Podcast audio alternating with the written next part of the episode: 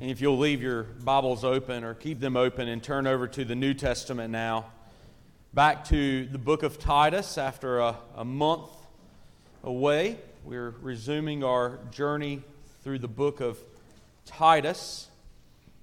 And we're back in chapter 2, looking this morning at verses 11 through 15. Titus chapter 2 verses 11 through 15. Knowing that the Lord, by His Spirit, gives us ears to hear, so those that have ears listen. Here's what the Apostle Paul writes For the grace of God has appeared, bringing salvation for all people, training us to renounce ungodliness and worldly passions, and to live self controlled upright, and godly lives in the present age, waiting for our blessed hope, the appearing of the glory of our great God and Savior, Jesus Christ, who gave himself for us to redeem us from all lawlessness and to purify for himself a people for his own possession who are zealous for good works. Declare these things, exhort and rebuke with all authority. Let no one disregard you. The grass withers, the flower fades, but the word of our God remains forever and ever. Well, as we come back to the book of Titus after our Advent series through the first four verses of the book of Hebrews, we're reminded a bit what the Apostle Paul has already established in these verses 11 through 15 in chapter 2 that is before us. He's talking about the manifestation of God's grace by the people of God. That's the call of the Christian as we live on this earth.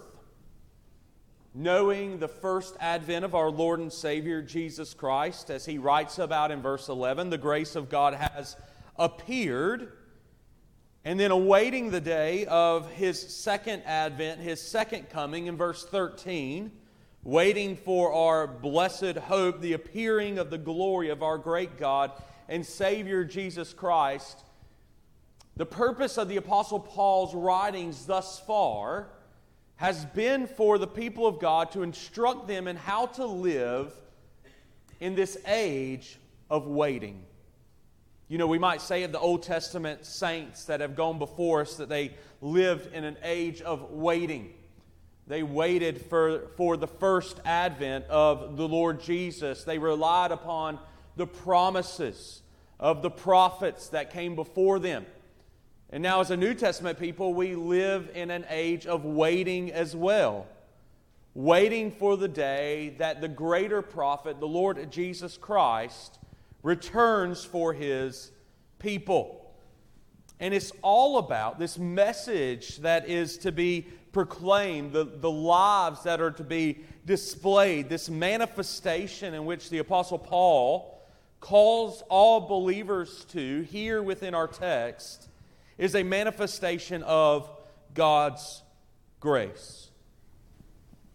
During the Advent season, we were doing our family worship uh, one evening around the, the Christmas tree. Our Advent devotional has uh, each lesson has a corresponding little card ornament that we were to put upon the tree, and we were alternate between Brooks and Anna Kate putting these ornaments on the tree.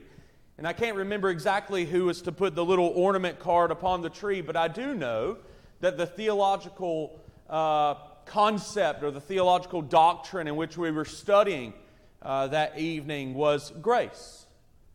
And, and this devotional defined grace in this way God's righteousness at Christ's expense. God's righteousness at Christ's expense.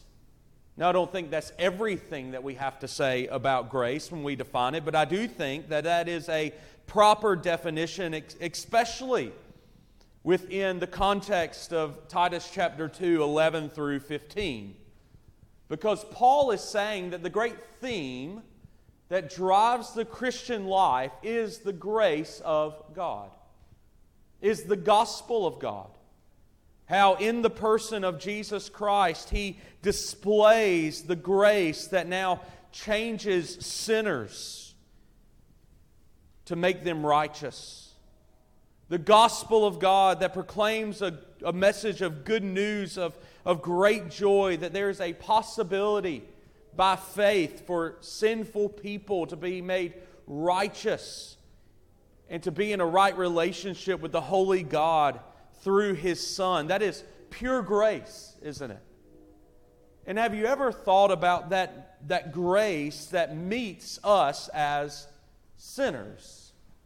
If we were to just simply go through the list of our own sins, we would say that there is nothing within us that deserves or, or merits a right standing with the Father. It's all grace.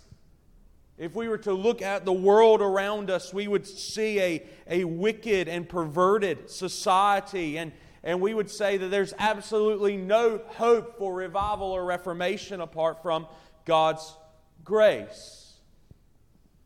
And as Titus looks upon the island of Crete, you have to imagine that he sees the wickedness, the, the sinfulness that, that exists here within the many cities in which the Apostle Paul has commanded him to go church plant in.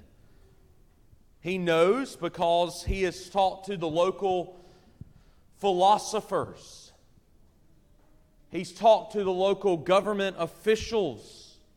He even quotes them in Titus chapter 1 that this people that live upon this island, they are drunkards, they are gluttonous, they are lazy, they are sinners, and they even wear their sin upon their sleeve, we might say. They are, they are proud of their sin. And surely Titus would look upon this island, look upon these many cities, and they, he, would, he would say, What can make this city right?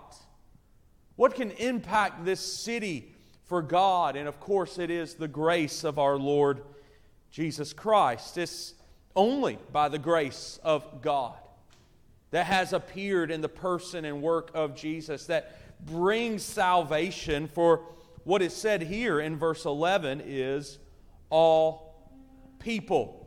Maybe your translation says all men. I think the ESV gives us a a clearer understanding of the original text as people. as both men, women, old, young.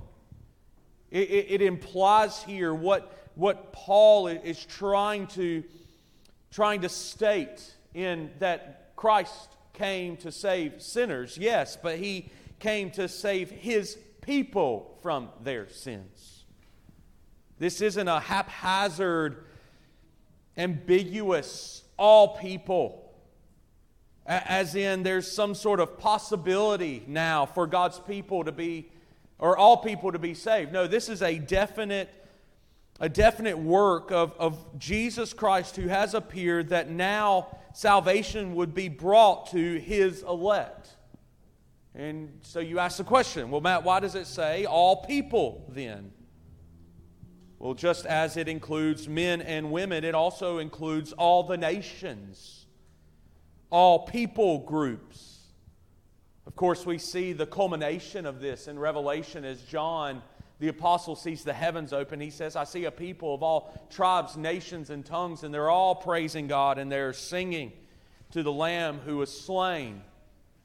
But in the practical context of, of, of this scripture that we're handling this morning in Titus chapter 2, that's good news, isn't it?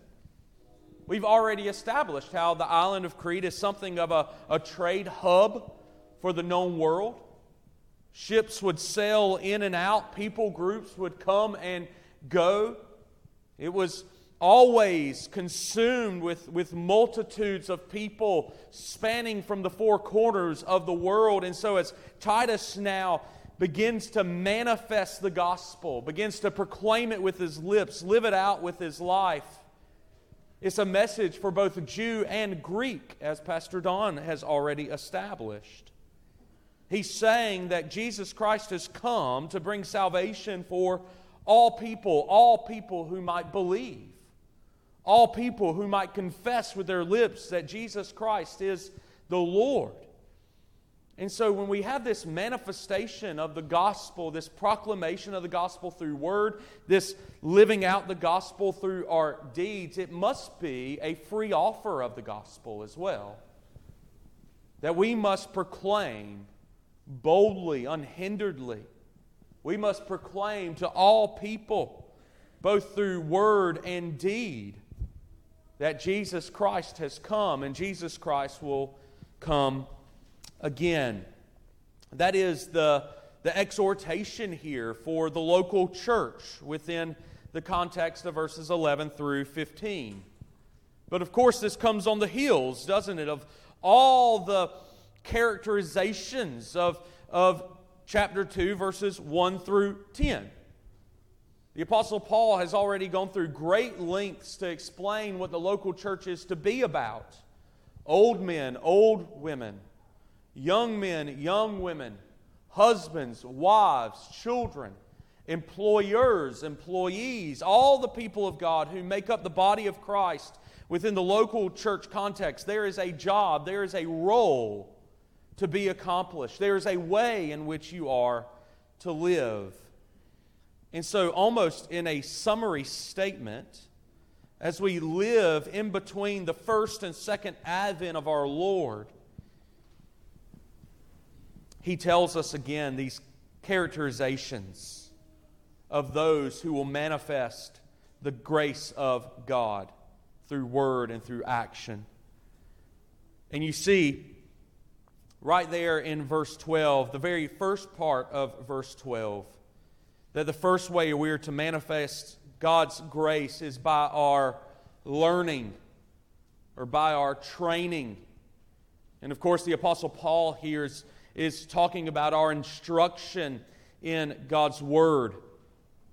Our instruction in God's Word. You know, one of the things that will bring about a clear distinction of God's people amongst this sin filled world that we are living in and sojourning in will be that we are a people who have a biblical worldview.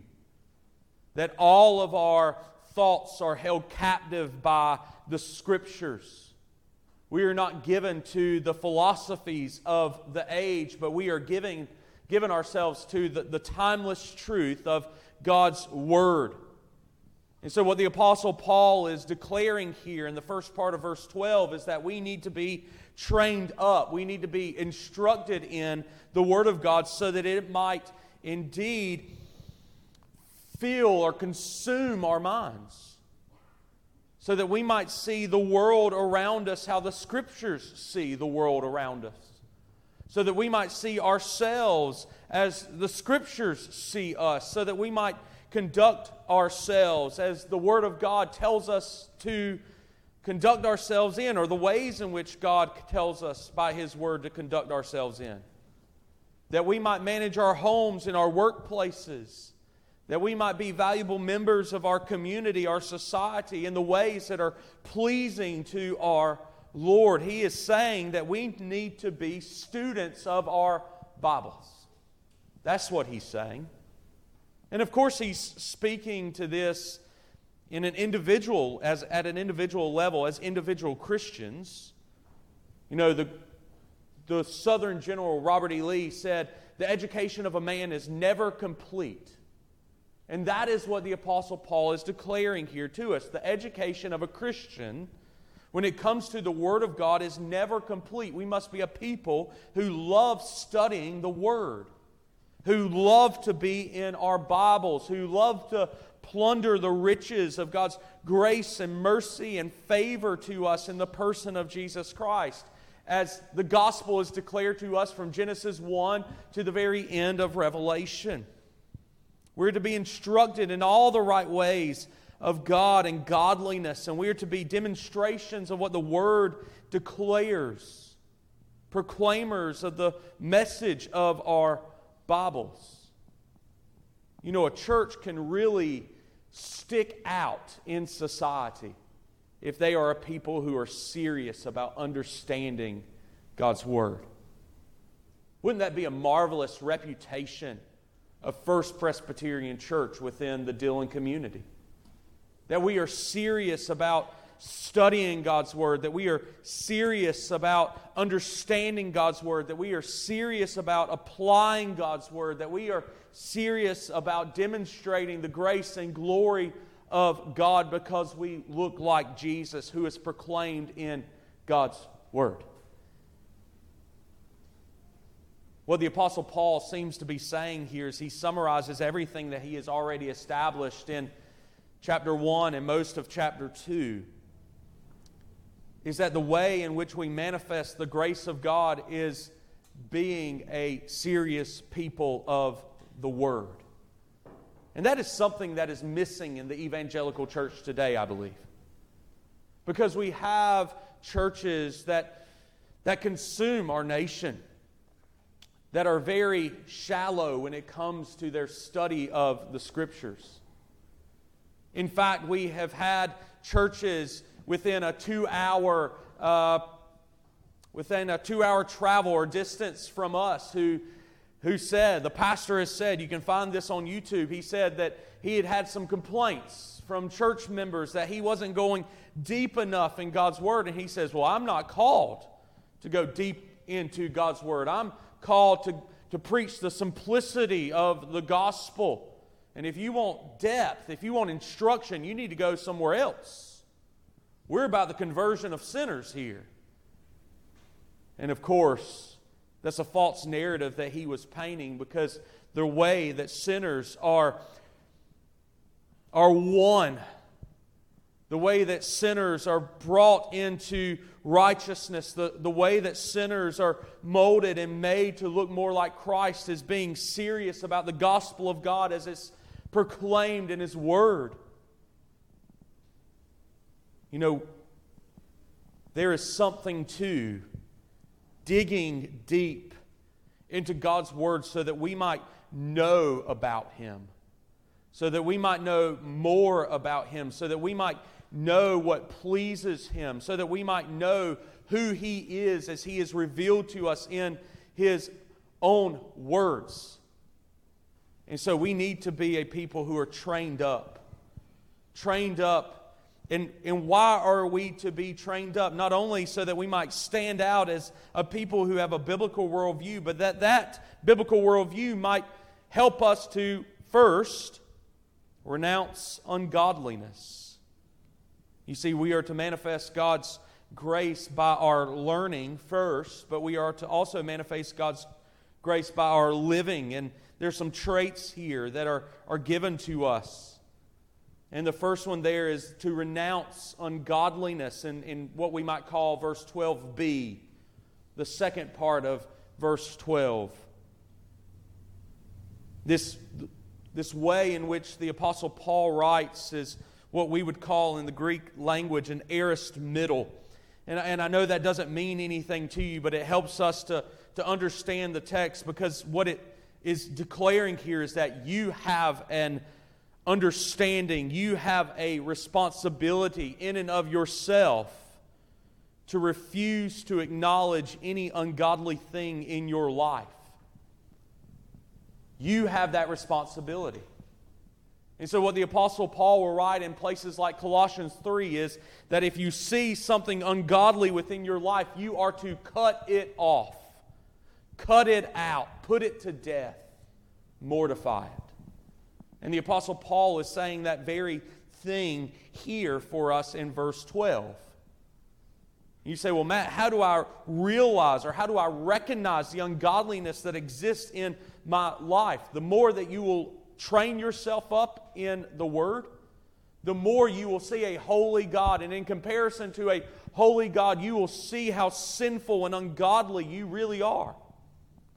And so you will begin to see the differences between you and your holy heavenly Father. And you will understand the commission for all Christians to look like your God in holiness and in righteousness. And therefore, you must allow the Word to enable you to put to death sin in your life and to pursue Christ's likeness. Pastor Don had no idea that I was going to say what I'm about to say, but he has already said it. Praise God for when the Holy Spirit brings conviction upon your soul. Praise God. Give Him thanks when, when by the Word God begins to, to prick your heart, to convict you of your sins, because that means the Holy Spirit is at work. It's revealing to you ungodliness, and it's telling you telling you, telling you, as Jesus told his disciples, cut it off, cut it out, put it to death. Don't give one second to ungodliness that has been revealed to you in your life. And he goes on in 12c, verse 12c, that we are to continually deny worldly passions, or maybe your translation says worldly desires. I think they work hand in hand together. That we are not to be lustful after the things of this world. We are not to be chasing power, pleasure, influence. We're not to be chasing prosperity, promotion, or prominence. But we are to be content in what the Lord has given to us as a people. And in that contentment, we are to, we are to pursue, we are to pursue godly passions. Godly passions. Knowing that as we pursue Christ and His righteousness, as we focus upon the kingdom of heaven, all the things that are needed here upon this earth in our daily living will be provided to us by our Heavenly Father. That's what the Apostle Paul is getting to. Not only to, to, to refrain from ungodliness, to kill ungodliness, but to also focus yourself on the kingdom and its righteousness. And the things that are needed in this world will be added to us. So we are to mortify sin. We are to keep our eyes upon Jesus and the advancement of his kingdom. And we are to, what it says there in 12d, to live self controlled. Self controlled lives. We've handled this phrase before, this, this idea of self control. He has brought it to the forefront in the in the lives of ministers and elders. He has talked about it in the lives of older men within the congregation. He has brought it to the forefront of older women within the congregation as well through chapters 1 and most of chapter 2. And we said before, and I'll say it again, it's this call to live sensibly. It's this call to live in a sane and sober minded way. It, and I think that is speaking much more than just make sure you're not a drunkard, even though those two things go hand in hand. Actually, what I think it's telling us here, something that is being underlined for us, is that our rationality, our saneness, our sensibility must be grounded within the word of truth. It's as if, in this summary statement in 11 through 15, that that the Apostle Paul builds upon the foundation that is hearing the Word and doing the Word. And of course, that is in comparison to the parable of Jesus. One of my favorite parables in all the Gospels where Jesus compares the wise and the foolish man who build their houses. He says the foolish man is the one who builds his house upon the sand, and when the winds and the waves and the storm comes, Great is the fall of his home, but the man who builds his house upon the rock is the one who is wise. And as the storms come, the rains and the winds come, and the waves crash against it, that house stands firm because it's built on the foundation that is the rock. And what is the foundation that is the rock? Well, Jesus says it is the foundation of hearing the word and also doing the word, being instructed or trained up in our Bibles and then applying it to our daily living. And so, as he talks about this idea of self controlled, what does that mean? It means that we understand in and of ourselves.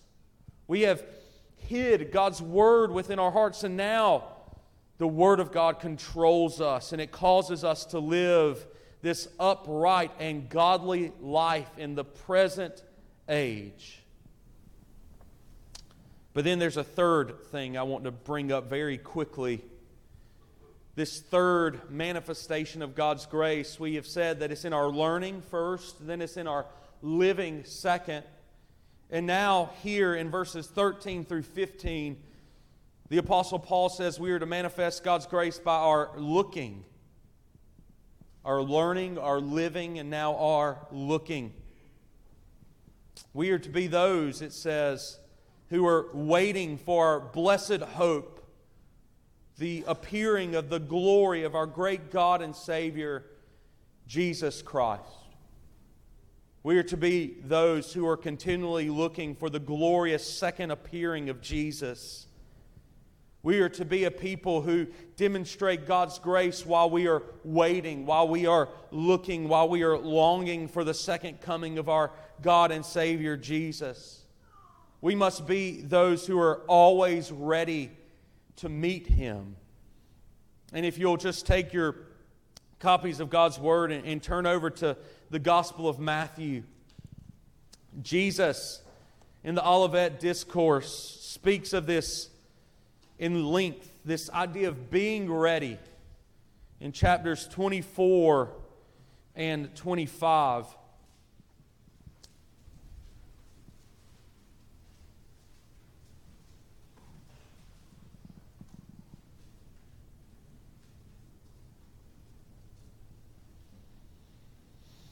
I want to read for us verses 36 through 51. I know that it's a lengthy section of God's Word, but hear this about always being ready for the second coming of our Lord and Savior Jesus. Here's what the Lord Jesus Himself says. Again, starting in verse 36. But concerning that day and hour, no one knows not even the angels of heaven, nor the Son, but the Father only. For as were the days of Noah, so will be the coming of the Son of Man. For as in those days before the flood, they were eating and drinking, marrying and giving in marriage until the day when Noah entered the ark. And they were unaware until the flood came and swept them all away. So will be the coming of the Son of Man. Then two men will be in the field, one will be taken and one left. Two women will be grinding at the mill, one will be taken and one left. Therefore, stay awake, for you do not know on what day your Lord is coming. But know this that if the master of the house had known in what part of the night the thief was coming, he would have stayed awake and would have not let have let his house be so broken into. Therefore you also must be ready. For the Son of Man is coming at an hour you do not expect. Who then is the faithful and the wise servant whom his master has set over his household to give them their food at the proper time? Blessed is that servant whom his master will find so doing when he comes. Truly, I say to you, he will set him over all his possessions. But if that wicked servant says to himself, My master is delayed, and begins to beat his fellow servants and eats and drinks with drunkards, the master of that servant will come on a day when he does not expect him, and, an, and, and at an hour he does not know. And I will cut him in pieces and put him with the hypocrites. In that place there will be weeping and gnashing of teeth. You, you see what the Lord Jesus says, don't you? Verse 46, I think, is the summary of this parable. Blessed is that servant whom his master will find so doing when he comes. What are we to do? Well, that is described for us back in our text in Titus chapter 2. What are we to do? We are to train ourselves up in the Word of God so that we might renounce ungodliness and worldly passions and so that we might live self controlled, upright, and godly lives in this present age while we wait for our blessed hope, the appearing of the glory of our great God and Savior, Jesus. So we are to live our lives anticipating and looking for Christ, and we are to be found ready. And those who are found ready will be blessed on the day of the Lord. But those who are not ready will be thrown into the place where there is the gnashing of teeth. And so I ask the question Are you in faith looking for Christ to return? Are you living in a manner that is worthy and ready of the grace of God? Are you manifesting the glory of the Lord to a lost and dying world? And are you focusing upon Christ's righteousness and the advancement of his kingdom? May it be so in each and every one of us this Lord's Day. And as we look forward to the year of 2024, may the Lord use us in a powerful way to advance his kingdom. In the name of the Father, Son, and Spirit, we ask these things. Amen.